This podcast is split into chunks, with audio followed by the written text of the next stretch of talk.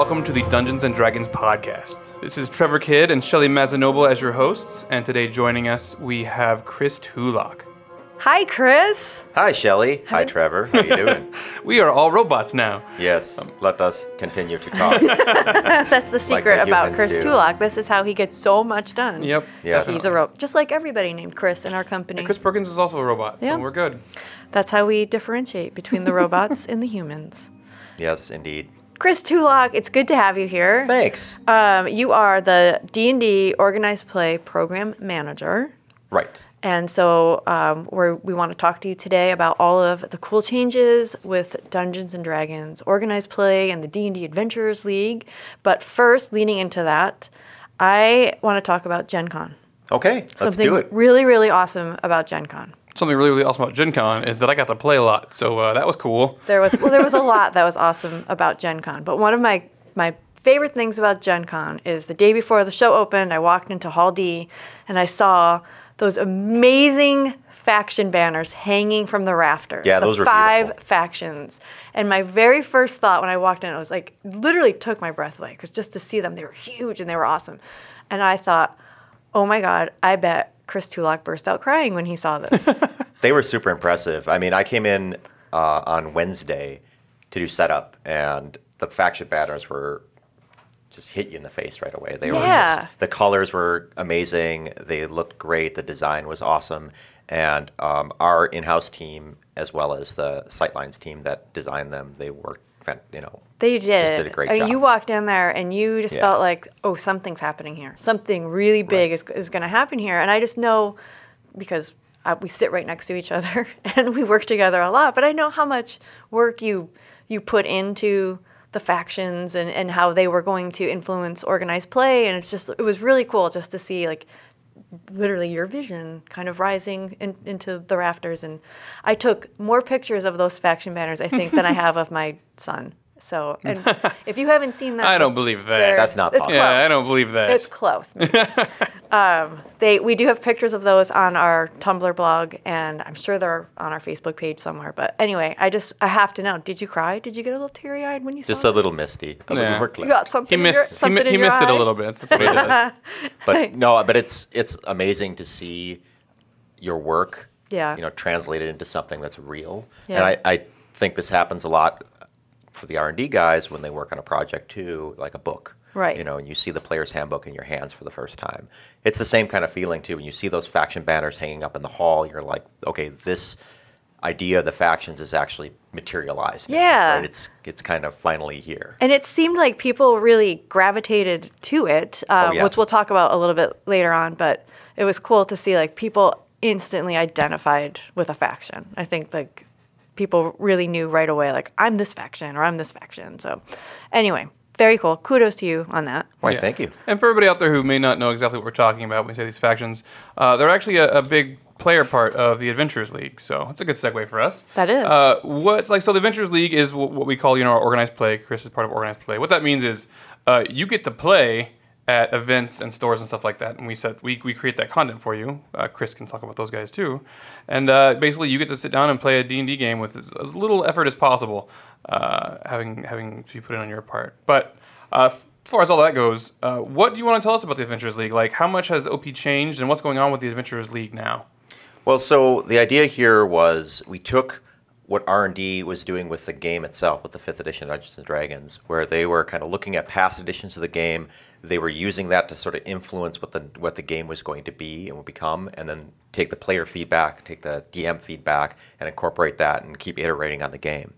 So we did kind of a similar process for organized play when we look back and we look back at all the organized play programs that had existed all the way since the early 80s uh, to now. And the D&D Adventures League was sort of the, the uh, you know, the final product of that, right, of that search. And, and uh, we went through, we kind of said, hey, what worked before? What didn't work before? And uh, how can we make something that is going to resonate with players and um, make them feel like they want to continue to play and play as deep as they want to go, um, while still being accessible if you're new and you want to jump in, you know, for the first time, you know, no matter when, uh, you know, you wind up at a store or at a convention. So So D and D. Encounters is still a really great program for somebody who's just looking for a very casual game or is trying to find a new group to play, or you can just jump in Yeah, we anytime. Yeah, we still have D and D encounters. That's still a program that uh, that exists. We just kind of tweaked it a little bit uh, for its uh, new version in, as part of the D and D Adventures League. And uh, effectively, what we're talking about here is when we say D and D Adventures League, that's just sort of the code name for D and D organized play, right? So it's sort of the name that we give the system by which people play D and D, right? Um, and organized play, to give you kind of a quick definition, what that really is, is it's we're talking about in-person public play for the most part. That's uh, really the heart of organized play. So we're talking about stores, we're talking about conventions, and we're talking about other public events that might be run by uh, independent organizers. Yeah. that's really that's really public play. Can you speak a little bit more about what, what you mean though by public play? Like what, what would if I play at my local library, does that count as public Yeah, that would be considered public play. I mean, any any time in which uh, you have uh, a game or an event that is accessible to the public, um, that anybody can join, um, that's really what we're looking at. So, Okay. you know, a store, for example, you know, would definitely have uh, public play because usually every week they'll be running like D and D encounters in their store, and that's just open for anyone to participate in. Um, if you happen to be associated with like a library or a community center or something like that, and you wanted to have a, a public event, that's also organized play. That's something that we'll support. And then, of course, if you're a convention organizer, uh, we'll support you too as well. The big difference between uh, um, where the support uh, lies officially from Wizards and how what you get is that um, if you're an independent organizer, um, we prefer that you partner with a store because if you partner with a store, we have a way to actually ship materials to that store location and uh, allow for the experience to be enhanced by the materials. Um, if you're a store, that's all part of your your store process as you sign up for programs and uh, and get your games on the schedule every month. But that's basically that's basically the the, the, the you know long and short of it. So if, um, I mean, I could play D and D at my house with my friends. You could. I could, but That's cool. that's, that's great. and that's great. I love it. Right. But what would you say? What are the benefits if I play it in the Yeah, store? Yeah. Why should I play in the store instead of playing with my buddies at home? So yeah, that's a really great question. And the thing is, right, getting people outside of their home, right, where they're comfortable and where they're happy playing D and D in their in their more intimate environment, um, is certainly um, you know a challenge, right, from time to time. And why would I? Why would I leave my my home? Uh, well, a couple of things. The first thing is that um, by participating in our D and D Adventures League uh, program, so like D and D Encounters, D and D Expeditions, and D and D Epics, um, what you're doing is you're actually kind of engaging in a bigger community. So you're sharing in a story that uh, all of you can kind of tell together, right? So when I participate in uh, an event at a store or at a convention, what I'm doing is I'm engaging in a game that other people are playing too, and we have this shared experience now when I sit down and I play at home, and then I go talk to another guy that played at a, different home game, and we have a conversation about our D and D campaigns.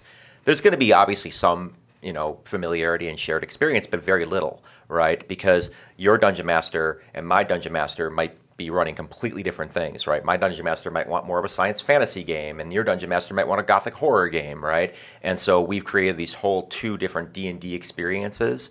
Whereas with the organized play stuff through D&D Adventures League, what you're doing is you're talking about a shared experience where we can sit down and have a conversation about, well, what did your character do in Defiance and Phlan? Well, what did my character do in Defiance and Phlan? And there's just more of a connection you can have with somebody that's completely and totally, you know, on the other side of the world, right? And that's one of the big strengths uh, for D&D organized play, one of the reasons why you want to get out in public.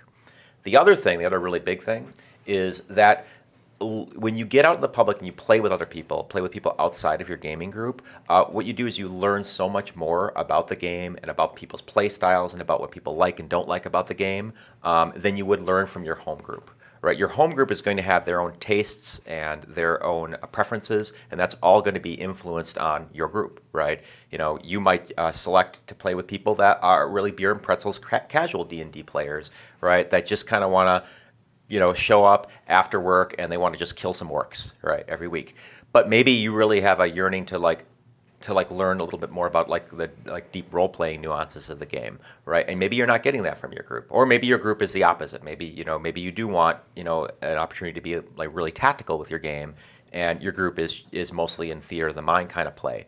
Well, what you're doing is by going out and playing an organized play out in the public, uh, you're getting an opportunity to uh, engage with a lot of these people that bring all these different play styles and, and their different backgrounds to the gaming table. And that allows you to learn from the game so much more than you would if you're just playing at home. And you, there's also certain things that you might get in your Loot, Chris. Oh, loot. well, sure. when we're Okay, kind of we're talk interested about in the loot. We all treasure like the here. loot. Talk about loot. That's all fine Fat and epics. good, but Yeah, so tell us about the treasure. Sure. So uh, in uh, D&D organized play, uh, you create your own character, but then the cool thing is, is that you get to take your character pretty much anywhere that D&D Adventures League content is available for you. The only thing that really differentiates, you know, whether or not you can play in this adventure or that adventure is is my character the appropriate level for the adventure. Right. Otherwise, yeah, go ahead and play it, right? And the neat thing is that uh, when you play in those adventures, uh, you'll get treasure, you'll get uh, you'll get magic items occasionally, um, and those magic items and treasure and your experience and everything else that you earn, um, that just transfers from game to game to game to game, right? You just basically log it on a little log sheet that you carry around with your character. It kind of is an adjunct to your character sheet, and you just have an official record of your character's play.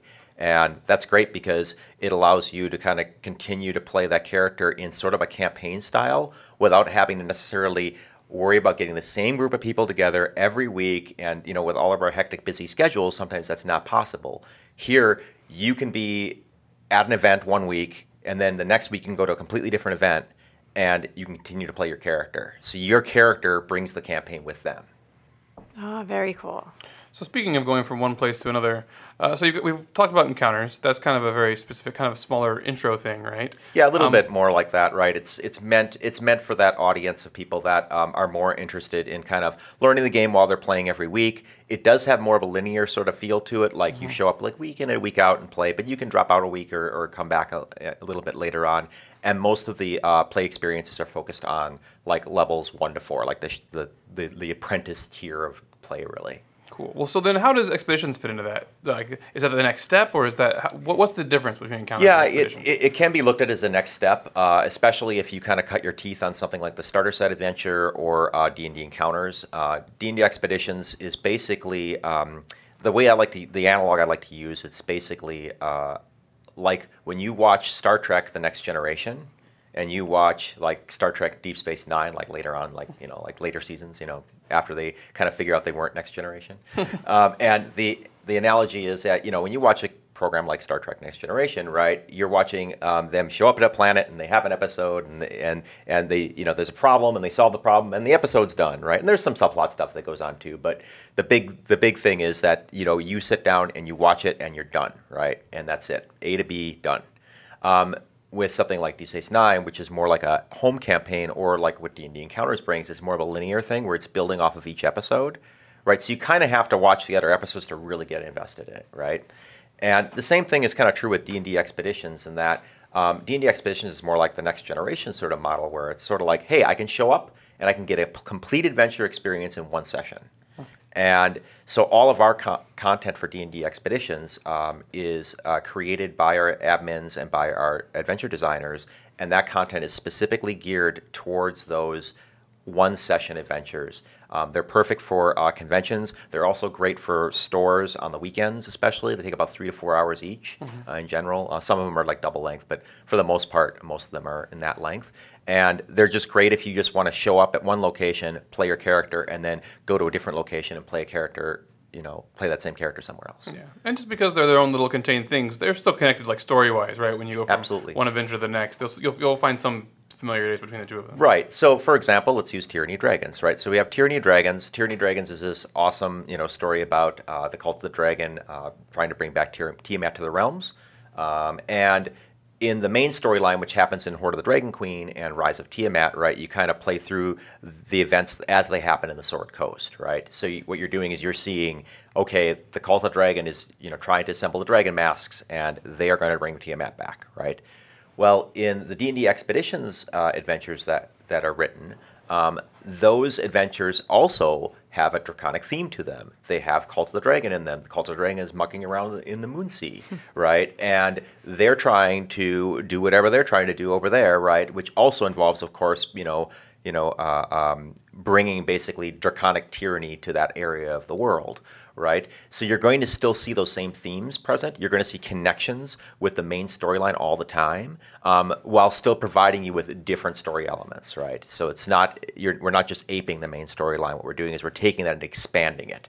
If you think about it as like sort of an expanded universe, that's what the expanded universe is. Which is cool. That's another way just to fully immerse yourself Right. in the whole story. You want more? Here's more, right? Yeah. You know, you want more than just Horde of Dragon Queen and Rise of Tiamat? Awesome. We have more for you, right? and so stores can can get these adventures, D and D Yeah. expeditions, and they can run them anytime. And so if you have a local store near you that you want to to see host some of these adventures, let them know. Yeah, please just let them know to to schedule D and D expeditions. easy. Very easy for them to do that. Um, they can. It's like Shelly said. They're it's totally flexible. D and D expeditions can be scheduled at any time. Um, it's for a little bit more of our advanced stores because they tend, like Trevor was saying before, to be uh, for players that uh, want a little bit uh, deeper experience with the game. Uh, tend to be for a little bit more experienced players, but we still have content that starts your character at level one. So if that's the kind of experience you really want, right, you could start with that, right? Yeah, like my my first foray into uh, expeditions was those those one the one hours. And Right. something they might go a little bit longer, but they're basically one hour like, kind of little one shot things where there's one kind of big encounter. There might be some awesome role play, um, but it's it's all it's, it's all inclusive story that, that's going on there. Those those are pretty cool. Was that Right. level one?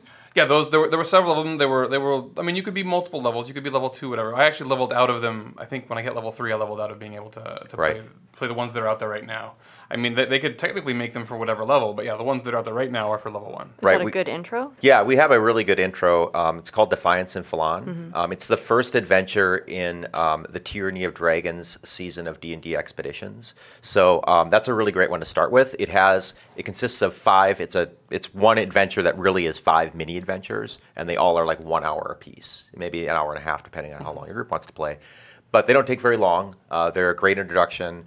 Um, you can play those, and then uh, once your character kind of levels up a little bit more, you can go into any of the other adventures that are released. Right now, uh, we have six adventures that are out. Uh, in November, we'll be adding two more. Uh, in December, we'll be adding two more. So, um, you know, we're going to have a lot of content. By the time uh, we're through with the Tyranny of Dragons season, we will have released uh, 14 D&D Expeditions adventures just for that season. Wow, that's amazing. So, yeah, There's a lot of stuff. Yeah. If, so if someone wants to go find out like what there is to do in exp- expeditions, like let's say you know what I'm interested in this, I'm interested in trying to get my store to do this. Where do they go on our website? Is there someplace specifically they can go check out the different offerings that are that are for expeditions? Yes. Uh, so there's a couple of places you can go. Uh, the first is that um, on the main website, the dnd.wizards.com or dungeonsanddragons.com, uh, at the top you're going to see a nav, and there's going to be a D&D Adventures League uh, drop down there. You can just go ahead and click on that, and you'll see a whole bunch of options like player info and resources and all kinds of good stuff there, right? So you can kind of find whatever you need there. You can get an introduction to the factions there. You can uh, you can find out about uh, our play opportunities. You can find out about our different programs. You can find out about what player resources there ha- are. And then um, our administrators have set up a, a sort of a sister site. It's really great for organizers, and it's called uh, dndadventuresleague.org, um, just like just like it sounds. And um, that site is an organizer-focused site that um, has uh, a listing of all the current adventures when they're going to when they're going to be released. It has organizer uh, information, so if you're an organizer and you want to know what you can get and when you can get it, uh, that information is there for you. And if you are an organizer, right, and you do find you know some adventures that you'd like to run for your community, um, there's basically two ways you can go about getting the adventures. If you're associated with a store, um, you simply schedule the event, and then you'll receive an email from us um, right after you get done scheduling, right before the uh, scheduling uh, window closes. Uh, that will tell you, hey, here's a link to the uh, adventure repository, and here's a password to get in. And if you're not associated with a store, you can request that directly through our game support team. So you can fill out a form uh, right on our website. Um, if you go and search through our knowledge base, um, and you just type in like uh, D&D Adventures League or D&D Event Support, you'll find it'll pop up on the top. And you just fill out that form, and then within 48 hours, they'll get back to you and, and they'll just may, may, might ask you a question or two about your event, but then they'll give you the same information and access that they give the store. So you mentioned resources, and if you could just touch on, because I know that you worked crazy long hours trying to get that player's guide Oh, up yeah, and ready. So what what are some of the resources that that players have? So uh, the yeah the player's guide is probably the main the main thing. It's sort of like I, I would consider the player's guide sort of the comprehensive rules for uh, D&D Adventures League play. Um, in the same way that you know, like any other comprehensive rules document would be created for an organized play program. So uh, it's you know, in 20 some pages long. Um, it covers um, it covers pretty much everything. What it starts out with is talking about character creation and how that's like how that's different for D&D Adventures League. So a couple highlights are, for example, you don't roll for ability scores in uh, D&D Adventures League play. Everybody either uses uh, the standard array, which is you know 15, 14, 13, 12, 10, 8, or they wind up uh, just using a point buy system, which is all in the beginning of the player's handbook there. Um, uh, and it covers you know other sort of uh, changes that would be made for organized play specifically. Um, so there's things like, you know, hey, you know, how does the acolyte background work when you're in uh, which is the setting of the Tyranny Dragons organized play stuff, right? So, you know, the acolyte background says you get a discount on spellcasting when you're at a temple, right? Well, it tells you, oh, the, here's the temple that does give you the discount if you if you're a member of that clergy, that kind of thing. Um, so those kinds of things are covered in part one. In part two of that guide, we talk about dungeon mastering and we talk about organizing. So, and we also talk a little bit about the setting. So we talk about both the Sword Coast and we talk about the Moonsea a little bit, and just kind of give players sort of an idea of, well, hey, we're have you know we're having uh, to adventure uh, through the Tyranny of Dragons storyline. What can we expect to see if we go to the Sword Coast or if we go to the Moonsea? So that information is all expressed in the second part, and then the third part of the the um, document contains a lot of resources, contains a bunch of links for you, including all the community groups that have sprung up, and there are tons of them now, all over the place on Facebook and Google Plus and Twitter and everywhere else. Right, you can find you know all these communities of D and D Adventures League uh, players springing up everywhere. It has links to a lot of those. Uh, it has uh, links to all of our official stuff, um, and it has um, some more information like on the factions and, and such. So Cool. That was a lot of work. Sorry. I was Like another great resource is Yep. whatever. Uh, so sorry, I probably stepped on. You're just. No, we're gonna go. No, ahead he's and- going to continue We- we- with we know where another we're gonna great continue. let, resource. let me know when you're ready. Right, we're rolling now. All right. Well, another great resource we have too is also there's a quick start uh, rules guide, and it's so if you're intimidated by the you know huge document that is the player's guide, which is comprehensive, it's meant to be that way. Um, you there's a one page document that was created that's just like here's how to create a character for D and D Adventures League, and here's some resources, and that's it, right? Um, so there's those resources that are available to you as a player.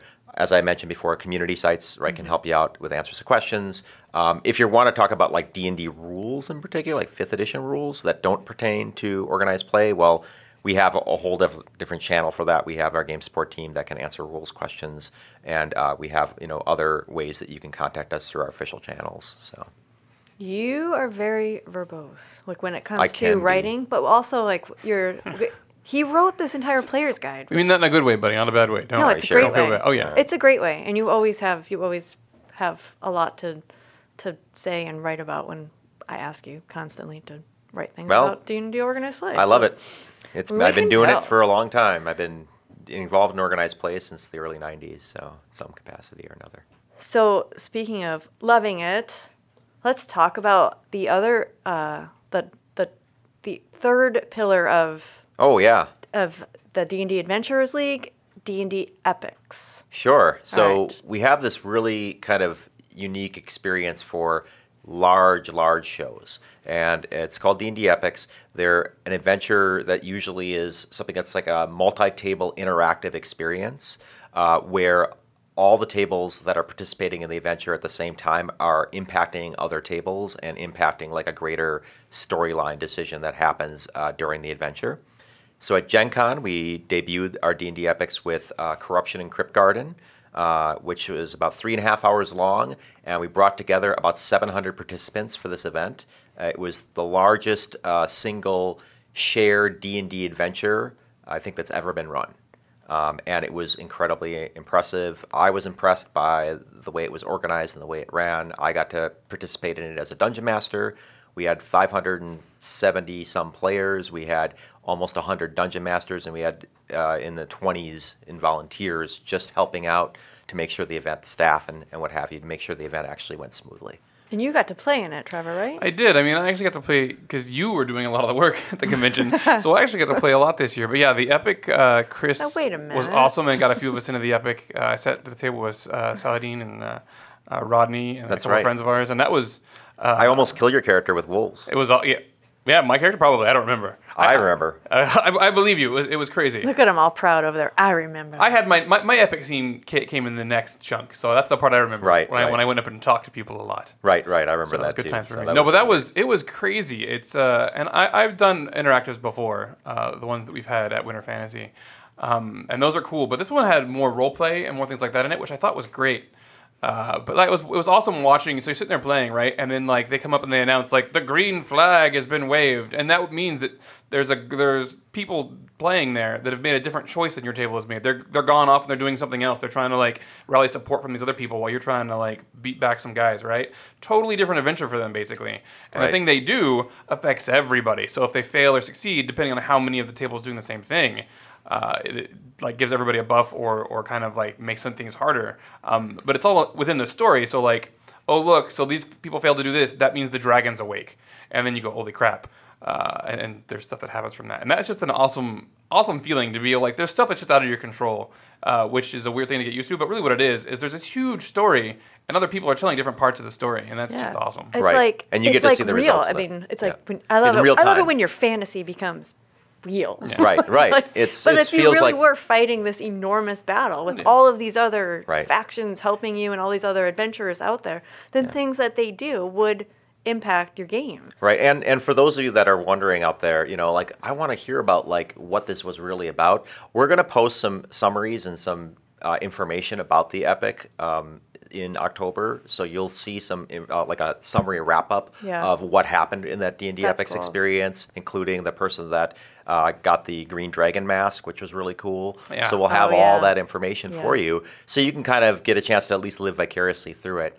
And uh, then next year, you know, when we do our next storyline, you know, we'll have an, we'll have another epic adventure, and we'll we'll run it at some of the big shows. So my I've never seen anything like that played. Um, and next to seeing the faction banners, this was my second. Maybe it's probably tied for my first favorite moment of Gen Con. I just remember walking into Hall D when it was going on, and the only way that I can equate to what I was seeing is like it, equating it to the New York Stock, Stock Exchange when people are like frantically running around with papers and Right. um, there were people the volunteers were running up to the headquarters desk and they were like the orcs are down in table 23 and then the next person would come up Right. table 14 has killed a dragon and like the people at the headquarters table are like frantically taking notes and writing things on a whiteboard and then making a big announcement and then that would affect the whole game and i remember i walked over to your table right when a dragon or blue Oh, dragon or a green yeah, dragon Yeah, the green dragon showed the up. green dragon Mhm. showed up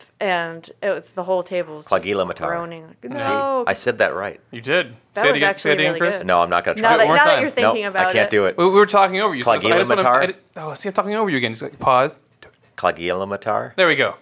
See, dragon names are crazy. They are crazy, especially in the realms. Well, and dragons are crazy, so Yeah. that would make sense. But- But, but oh, the- it was so cool because the dragon doesn't come to every table. No, it eventually makes its way to a lot of tables, Yeah. but not every table. The the thing that is the most impressive thing, I guess, to get people to visualize this a little bit better, right, is you walk in through the the castle area, right, which is our D and D play area at Gen Con. And uh, what you're seeing is you're seeing a sea of tables, right? And all of these tables, you know that during the week, right? They're you know while they're at Gen Con, you know they're filled with people playing D and D. But the thing that really actually brings it home is these people aren't just playing D and D at their tables; they're all playing in the same D and D adventure at the same time and impacting other tables. Right. And that's something to take. Like you see hundred tables there, or almost hundred tables, and that's what's going on. That's pretty crazy, right? And that's uh, that's a huge adventure, And they were playing for their factions. right? That's And the other Oh, thing yeah. that was cool Totally is true. that people were showing up in their faction colors. They were showing Yeah. up their faction gear on, which that was very cool. such. I heard people saying, I had to go buy a red t shirt. Right, right. There, there were there were a lot of people that were representing their factions. Each faction had their own goals too, Yeah. and each faction basically uh, got assessed on how well they completed their own goals. And at the end of the adventure, one faction was basically named the faction champion, the the faction that basically performed the best and was considered to be the faction with the most success uh, during the event. Uh, at Gen Con, that was the Zhentarim. Yes, it was. Um, Trevor's happy. Is that your faction? Oh yeah, That's his well, I, faction. yeah. Again, I did something really cool in our game, but yeah, it's uh, it sounded like people in the other tables were like everybody did a great job. So there's the Harpers, the Zhentarim, uh, the Emerald Enclave, the uh, Order of the Gauntlet. Order, Order of the Gauntlet, and I Lord's always forget Alliance. Lord's, Lord's Alliance. Um, and everybody did awesomely. Like it was just like we all have our own little things that we're trying to do, and, and, and like so you're at a table with a whole bunch of different people who have different guilds, and they're trying to do different kind of different things. None of us are really at odds with each other, for the most part. Um, but it's it's interesting to see how that actually affected the Yeah. play at the the, table. the, the big thing to keep in mind too about the factions and how they interact with each other is all the characters are adventurers. There's always a problem, a challenge for all of the adventurers to solve together, Right. right. But what the factions really represent is they all have sort of different means by which they accomplish, you know, solving that challenge, right? So while the Zhentarim and the Harpers don't really see eye to eye all the time, they can come together to both say, "Hey, Tiamat's bad, Yeah. and we need to do something about it," right? And so when you're playing at a table with uh, characters from other factions, it's not that you're enemies necessarily. You may not love each other or like each other that much, but you realize you have to work together on this mission. Right.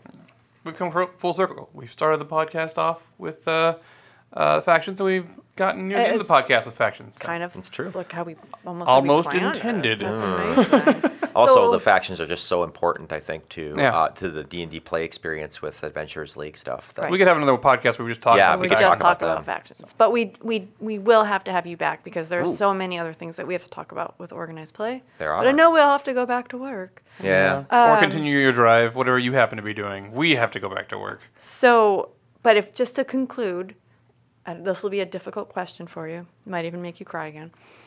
if Almost you had to choose three things that you're most excited about with the Adventurers League, what would you say? Uh, the first thing I would say is uh, the ability to take your character anywhere. We're delivering on that promise as much as we possibly can, right? So that's definitely uh, one of the big things. The second thing is the factions and the ability for them to persist from storyline to storyline. And the third thing is the uh, the close knit sort of tie-in with the storyline seasons that we do.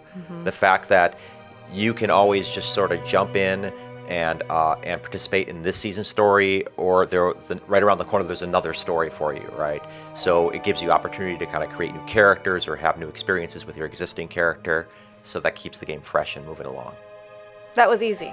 Yeah, I know you handled that like a pro. It was almost That's like because you, I've been thinking about it like forever. I mean, like one of my favorite things, like oh, like I can give you five ting- things or ten things, right? But you know, those are probably my top three. All right, we'll save the rest of them for the next time we chat with you.